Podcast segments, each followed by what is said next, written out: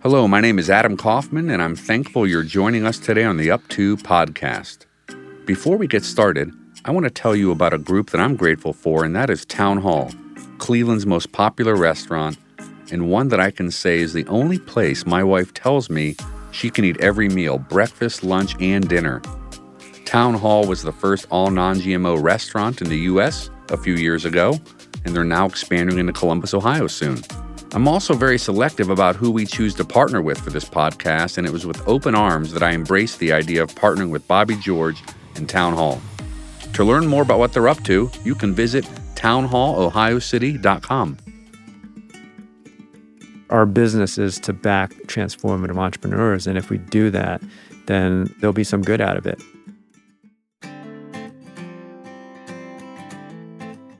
Hi. I'm Adam Kaufman, and you're listening to the Up To podcast.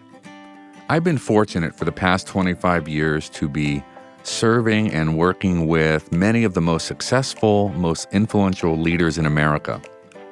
About eight years ago, we started Up To as a live event series, which showcased leaders who I thought were as humble as they are successful. For me, the humility piece is very important as we identify these leaders who can hopefully inspire others over the years, I've interviewed trailblazers from the fields of medicine, from business, the military, nonprofits, politics, and more, really focusing our interviews on the non business sides of their lives. In addition to the business pursuits that we often commonly hear about, but we don't talk about much.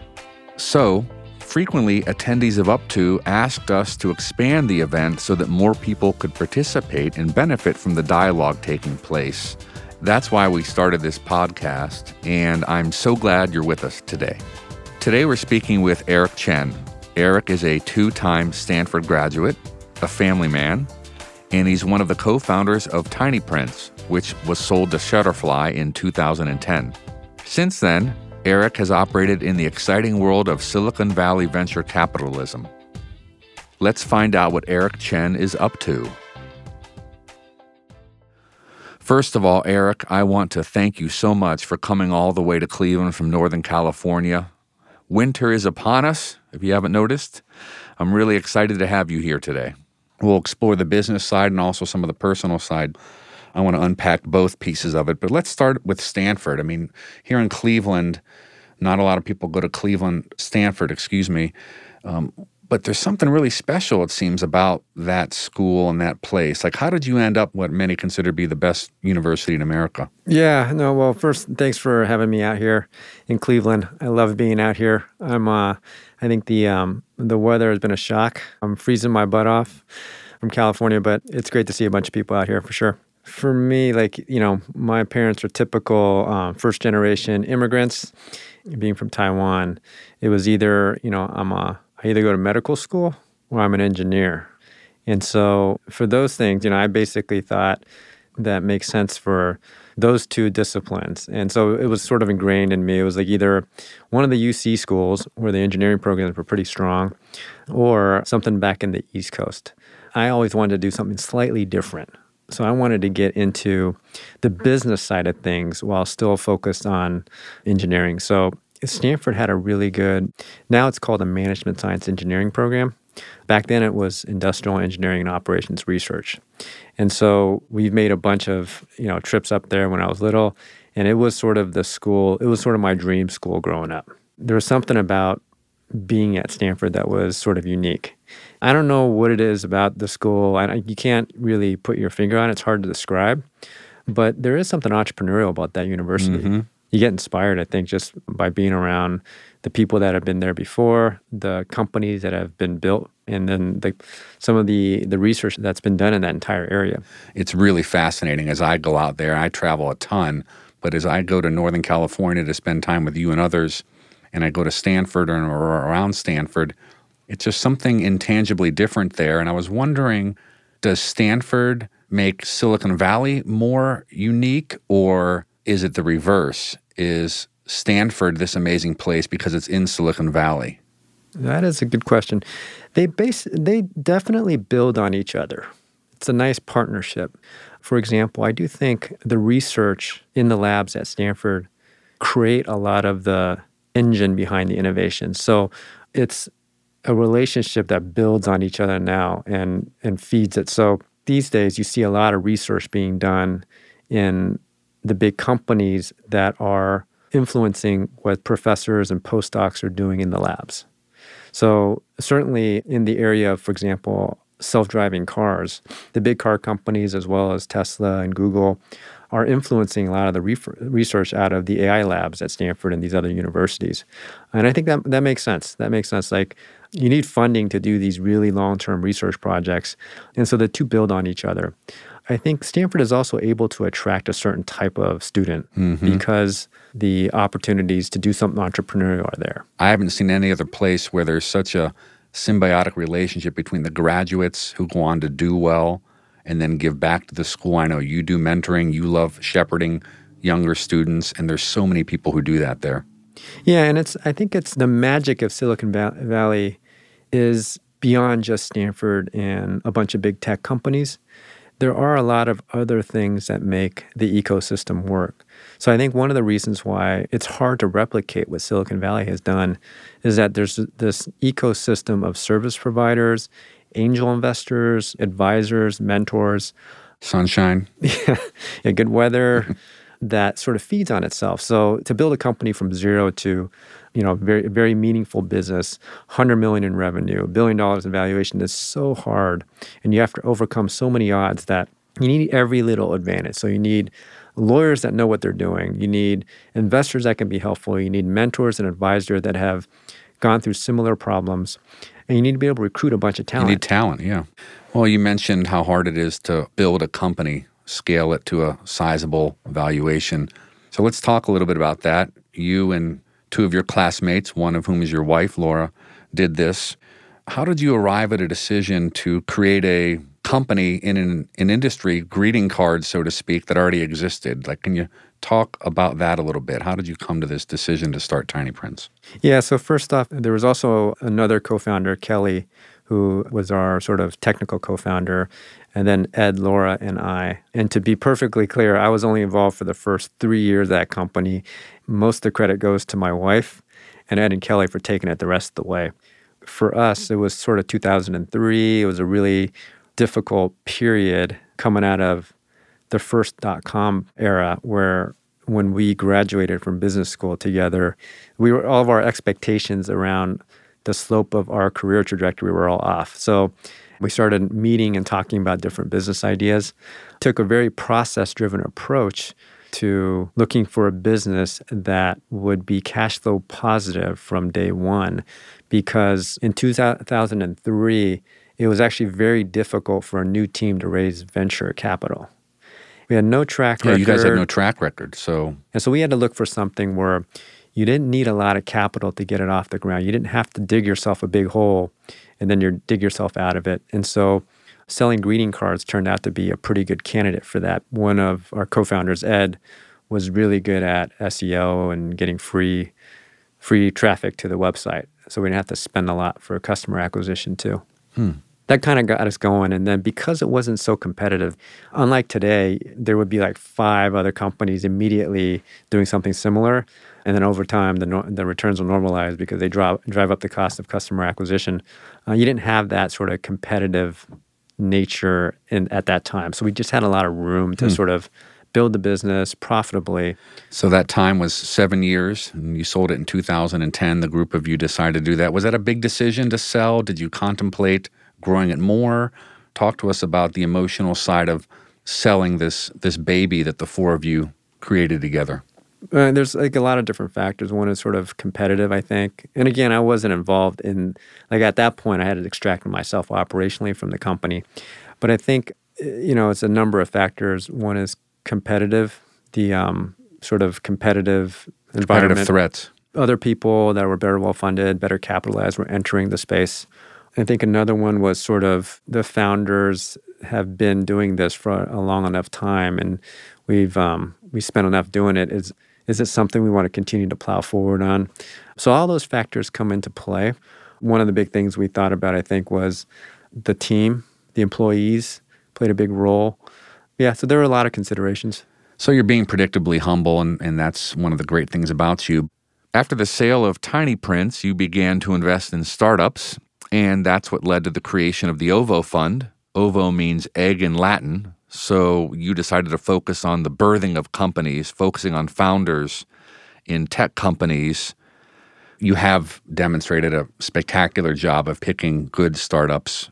It's a high risk, high reward equation in venture investing, but OVO Fund 1 is ranked in the top 5 percentile of all venture funds. What do you look for when you're deciding who to pick? Because it's usually pre product, it's always pre revenue. Like, how do you decide? Is it is it the people? Is it the product? Is it the market opportunity? We have a couple of rules that we try and stick to, but rules are meant to be sort of guidelines more than rules. The team is the most important thing. So that's team, probably okay. 90, 95% of our decision making is whether or not we, we want to work with this team and whether or not we believe that they have both the intelligence and the grittiness factor to, uh, to do something fairly transformative. The second thing we look for, sort of, we have to have conviction around the value proposition of the uh, of the product that they that they're trying to build.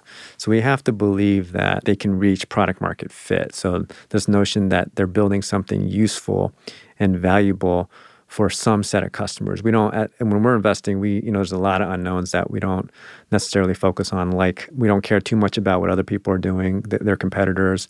And the third one is sort of capital efficiency. We do care that we care that the company can hit a certain product milestone within sort of 18 to 24 months. We have to believe in the market, the end market they're going after.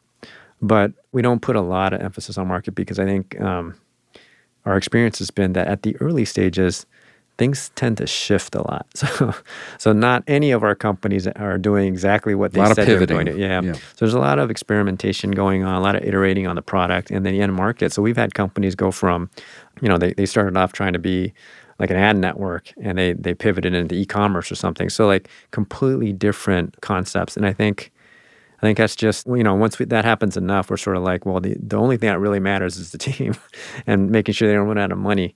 And so we've been lucky. I mean, we've been lucky to be fortunate enough to be sort of involved in this ecosystem of founders that, for some reason, it just has a higher likelihood of success.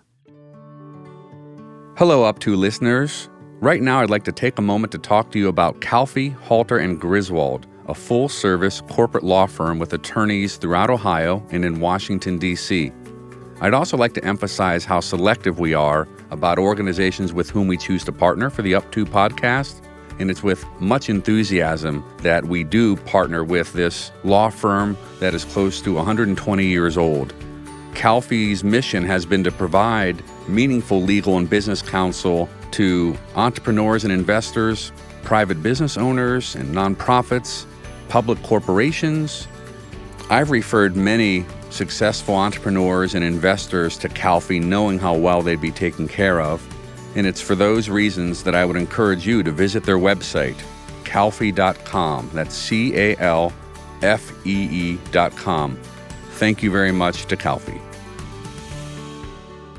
You've also been quite willing to share what you call your non portfolio, your unportfolio, the things either you missed or passed on. Can you give us a few examples of, boy, you wish you would have invested in this yeah, company? There's a lot of companies, and I think it's anti-portfolio kind of implies that we had an opportunity to invest, and it's not that clear. It's more like we chose not to pursue it hard enough. It's still sort of not clear if we could have invested, even if we chose to pursue it hard enough. These are the mistakes that we make as a firm that are hard to get over. We saw Bird, the scooter sharing company, fairly hmm. early. They got kicked out of Cleveland recently. I Cleveland heard, so yeah. slow to uh, adopt new things. And I think part of that was it was based in LA. And so we didn't, uh, you know, we heard about it through another investor. We didn't pursue it because, you know, it was based down in, L- it was based in LA, even though the founder background was something that certainly appealed to us. And then the concept didn't, didn't resonate until I hadn't tried the product yet. I hadn't tried those scooters. Once I rode those scooters around Santa Monica and Venice, kind of a no brainer at that point. We saw Dollar Shave Club early. Mm. I'm a customer. I love that company. Yeah, I'm a customer now as well. We saw that through an, another a co-investor, and you know there were other companies trying to do the same thing at the same time, and you know we couldn't tell them apart. So I think, you know, there are a lot of these stories. There, yeah, there's a bunch of these companies that. Did you pass on Airbnb? We had an opportunity to invest later stage in Airbnb and we did not choose to pursue it. Yeah. At the time, we were looking at couch surfing. There were a couple other companies that were sort of in this um, this craziness thing where, you know, you're letting strangers sleep on your couch. Yeah. It seems like a crazy idea. We just didn't believe in the concept. Yeah, yeah. So we did. We chose not to pursue that one as well.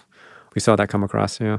How do you deal with the responsibility of investing other people's money? It's one thing to invest your own, but now that you have dozens, if not more, investors, does that weigh on you at all? Yeah, I mean, I think well, we take the job very seriously because uh, our perspective is we're investing hard-earned money from our LPs. And that's on one side.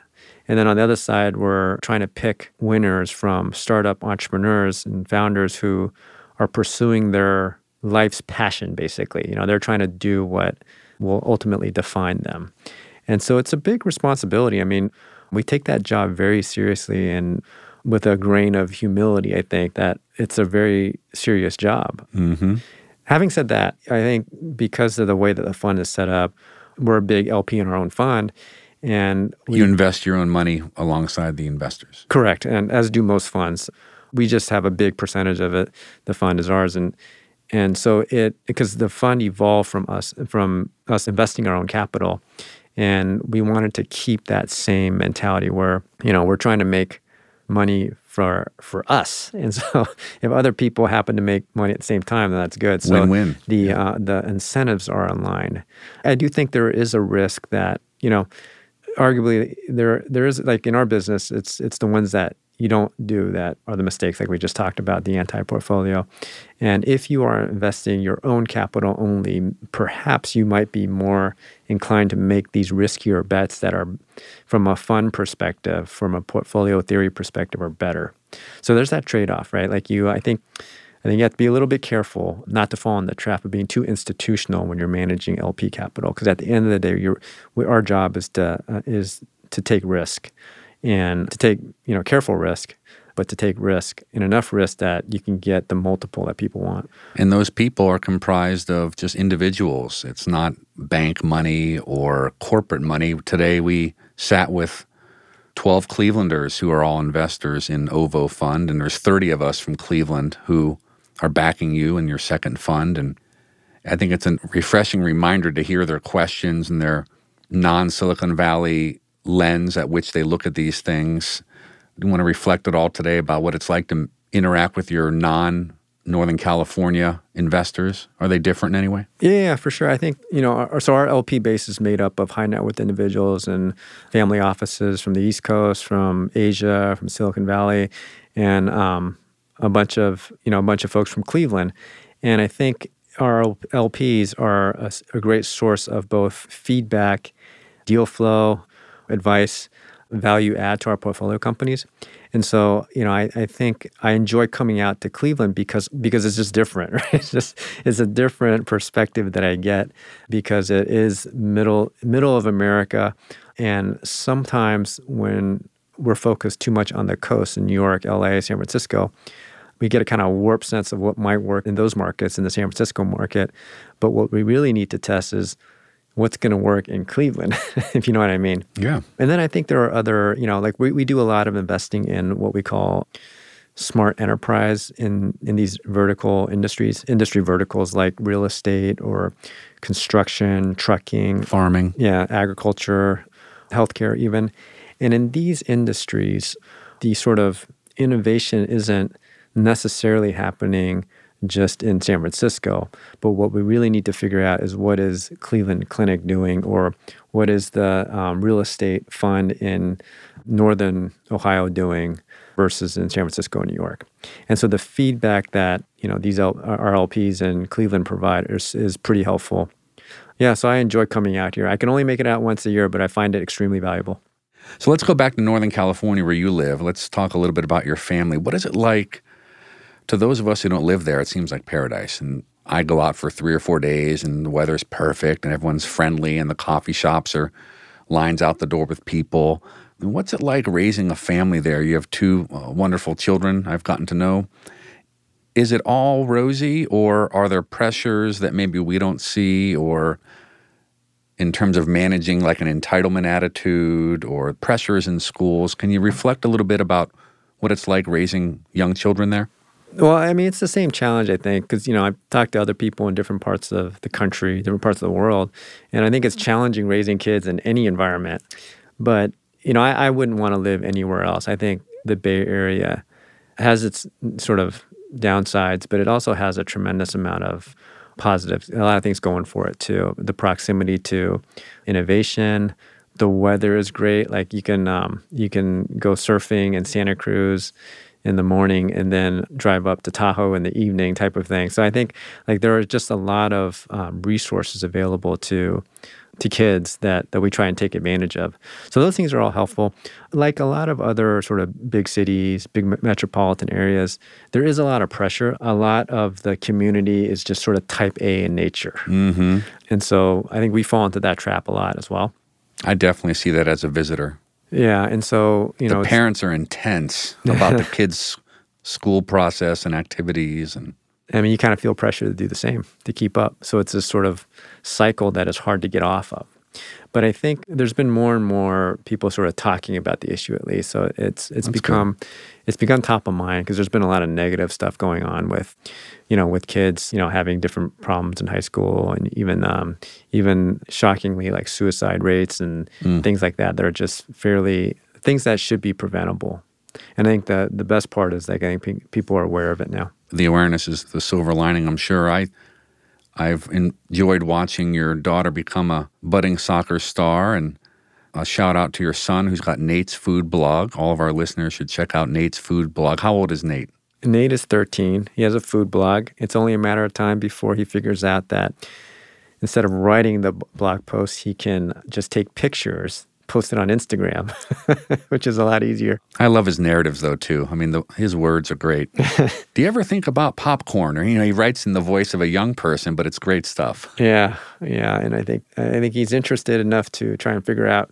Well, maybe I can sell advertising. That's what he uh, always asks me. Can I make money off of my blog? Mm. I say you need more than 200 people read it. oh, he's got a good mentor though. I'm thinking about the kids. I'm now thinking a little bit about legacy and David Brooks gave a great TED talk a couple years ago about two documents your resume and your eulogy. And which do you spend more time working on, your resume or your eulogy? And I think about that a lot now. So I must be getting old. Do you think about legacy that much? Well, that's interesting. Like I think if you talk to my wife, she'll be like, "I'm I'm the least reflective person she knows." That's why we're doing this conversation today. yeah. So um, the answer is probably no. I, I haven't. Um, I think I've come to the conclusion that I kind of have to just go about my business. Long term planning is sort of not something that I can control. There's a lot of luck in what we do. So that's I think that's on the business side. I, I would like to do what I can though to move the ball forward in, in terms of increasing access to capital for entrepreneurs that wouldn't fit the profile, in other words. So like in our portfolio, we do we do have a number of founders who are minorities or women. And we don't do that on purpose. We don't advertise it. It just we just kind of do what we do. And part of it is I think we're looking for better returns. So if if we find entrepreneurs that don't fit your typical profile, they don't look like Mark Zuckerberg as an example, but they're just as talented, we think that's an arbitrage opportunity for us to make money. And if and I think for us, if that also pushes access to capital, and that's good for us. So I think that's one thing that we would like to, I would like to leave as a legacy is is being able to fund entrepreneurs uh, that are doing amazing things. I mean, these guys are the heroes. These guys and gals are the heroes ultimately. And if we can fund a few more of them mm-hmm. um, that otherwise wouldn't have the access to capital, then then we'll have played a small part. And then as, as far as our kids go, I think, you know, I think as any parent, we're no different. We we just want our kids ultimately to be happy, right? So they have access to opportunities that a lot of other kids wouldn't, but ultimately I think our success will be defined by how happy our kids are. And that's that's something they got to figure out. I think you do more on legacy than you realize. I know you've been a coach of your son's basketball team. I know you support your alma mater. I know you mentor some students at the university. So don't be too hard on yourself. You are, if not thinking about it, you are creating a legacy somewhat so far. Yeah, it's possible at the end of it there'll be a collection of things that I get credit for, mm. but but like our our business is to back transformative entrepreneurs, and if we do that, then uh, there'll be some good out of it. And all those things we do, the mentoring, giving back to the community, those are all, in our opinion, good. It's good business. It is so, good business. So the stuff is aligned to us. Been proven that. Yeah, it's been proven that a diverse collection of entrepreneurs and a diverse company can perform well. There's a, there's a lot of truth to that. One time when I interviewed you at a live up to event, I asked you if I was speaking with your, I think at the time, 10 year old son, Nate, at the time, and I asked him, What's most important to dad? What would Nate say? Do you remember me asking you that? I do. I do. And do you remember what your answer was then? I think it was Nate would say that the most important thing to me was probably my cell phone. Right. But you were working on that, you said, in front of the audience. So how, how is that going now? Would he say something differently now? I think so. I think so. Like I, um, I mean, I still, I'm still guilty. It's funny. My wife and I just talked about this, but we're cautious about it. So when when I get home, as soon as I wrap up my work, it's sort of you know family time, and then um, I try and spend as much time as I can with the kids till they go to bed, and then then I can hop back on. Yeah, they're pretty good. We we're pretty good about having some good barriers now. It's hard. I know it's hard in this uh, on-demand society that we're all in, and once once we do reply to people quickly, that becomes the expectation that we're always going to do that. I, I, I struggle with that as well. If you could go back in time now, that's about half your life ago. What advice would you give that younger version of yourself? What advice would you give to a 25 year old Eric Chen? Yeah, no, that's good. I think I probably would have said to not be so concerned about sort of financial security at that time because I kind of realized in retrospect there's a um, you have a lot of freedom when when you're young. All you really need is to you know you have your food habit right. you have to you have to eat. You have to have a place to stay, but that's pretty much it. And I think you know I was very concerned about like you know having financial security so I could do other things. But I think the most important thing to optimize for back then is learning. And like in investment banking, I do think you learn a ton in your first year. Like I learned so much about finance, corporate finance in that first year. But the second and third years are kind of, you know, like you pretty much learn everything you need to know about investment banking in a couple of years. And everything else is sort of just um, relationships and how well you execute, how hard you work. And I think I would have optimized for learning. Um, in other words, I would have I could have done something earlier where I could have learned a lot more things because there's so much to learn when you're young. So less worried about financial job security and just more absorbing, taking it all in, being a sponge. Correct. Yeah. I think that, and I, the other thing is like, you know, I was fortunate to have really good mentors, an associate, VP level, manage, my managing director at Salomon Brothers were all great. They taught me a bunch and every year. And so I think finding the right person to sit down with you that will teach you everything that they know is sort of the most important thing. So finding the right person is really, really important. Well, they taught you a lot. And today, Eric, you've taught us a lot. So thank you so much for sharing with us some of your observations and experiences. We're grateful. Yeah. Thanks for inviting me to this Up To podcast. I think this is a great idea. You're sort of the the Oprah of Cleveland, and I'm glad you didn't make me cry. That'll be next time. Thanks, Eric. Reflecting on today's conversation with Eric, there are a few impressions really sticking with me. I thought I'd share them with you. Number one, by placing ourselves around others who are achieving great things, we can't help but be inspired. Number two, different perspectives broaden our thinking and strengthen our own analysis. Be careful to not develop warped views by staying just in our own comfort zones. Number three, our success as parents will be defined by how happy our kids are. I really like that he didn't say how successful our kids are, but rather happiness. Number four, don't be so worried about financial security when starting out. As a young professional, optimize for learning. The responsibilities will come later. And number five, finding the right mentor is really important. I'm Adam Kaufman, and I'd like to thank you for joining us on this Up To podcast. I sincerely hope that you enjoyed today's episode, and I encourage you to subscribe to our new show wherever you listen to podcasts or visit us at up2foundation.org. A special thank you to the law firm of Calfee, Halter, and Griswold for their role in making this podcast possible. Visit them at www.calfee.com for further information. And to our friends at Town Hall, you can learn more about their restaurants by visiting townhallohiocity.com. Up To is a production of Evergreen Podcasts. A special thanks to our producers, Bridget Coyne and Sarah Wilgrube, our account manager, Connor Standish, and our audio engineers, Eric Holtnow and Dave Douglas. I'm your host, Adam Kaufman. Thank you for listening to the Up To podcast.